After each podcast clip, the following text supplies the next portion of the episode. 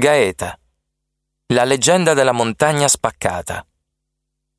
Gaeta è un borgo dalle origini antichissime e sorge su una penisola che si estende nell'omonimo golfo.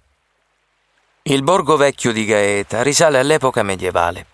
Dal lungomare ci si inoltra in un dedalo di vicoli e scalinate su cui affacciano le vecchie case dei pescatori, le botteghe dal sapore d'un tempo lontano, insieme alle chiese riccamente decorate, campanili in stile arabo-normanno, torri cilindriche e il maestoso castello angioino aragonese che domina dall'alto il panorama sul mare. Ed è proprio di fronte all'intenso colore turchese dell'acqua che Gaeta rivela bellezze naturali capaci di suscitare stupore e mistero. Il Monte Orlando è l'estrema propagine della penisola su cui è adagiato il borgo. Il monte si getta in mare con una spettacolare falesia e presenta grotte e crepacci suggestivi come quelli della cosiddetta montagna spaccata. Si tratta di tre profonde fenditure, le quali tagliano la roccia in tutta la sua altezza e generano storie suggestive.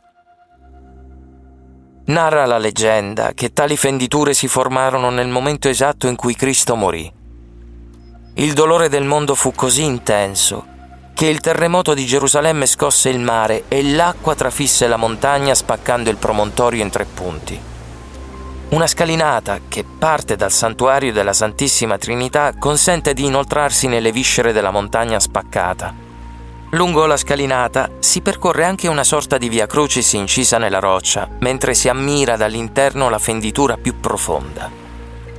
Le magie e i misteri del luogo proseguono poi scendendo gli scalini verso il mare. Ad un tratto infatti si incontra la misteriosa mano del turco. Sono i segni impressi nella parete che nascondono un'altra storia. Si narra che un turco giunto lungo la costa si inoltrò nella spaccatura del promontorio. Il turco non credeva affatto alla storia della montagna legata alla morte di Gesù, ma quando appoggiò una mano sulla roccia quella diventò morbida come burro. Le dita del turco affondarono miracolosamente nella parete e lasciarono così la loro impronta. Essa è ancora visibile, dunque a tutti è concesso ora di infilare le proprie cinque dita nella roccia.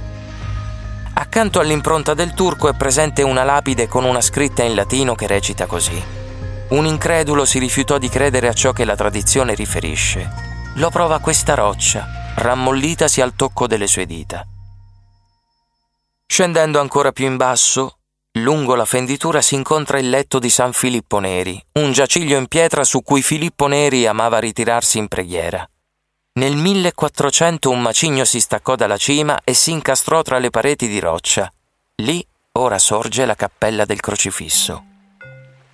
L'esplorazione della montagna spaccata prosegue poi con la Grotta dei Turchi, uno spettacolare antro in cui i saraceni usavano ripararsi con le loro navi.